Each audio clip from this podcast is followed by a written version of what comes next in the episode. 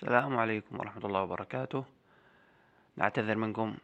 تقريبا يمكن أمس الاثنين ما نزلت ملخص واليوم ثلاثاء واحتمال بكرة الأربعاء على حسب لأنه أنا عندي ال hard disk انهار حق اللابتوب هو الكمبيوتر الرئيسي عندي ما عندي غيره.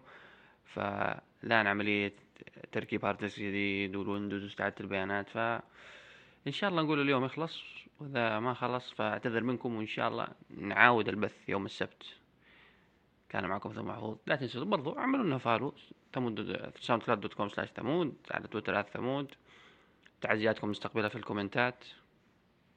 دعواتكم. السلام عليكم.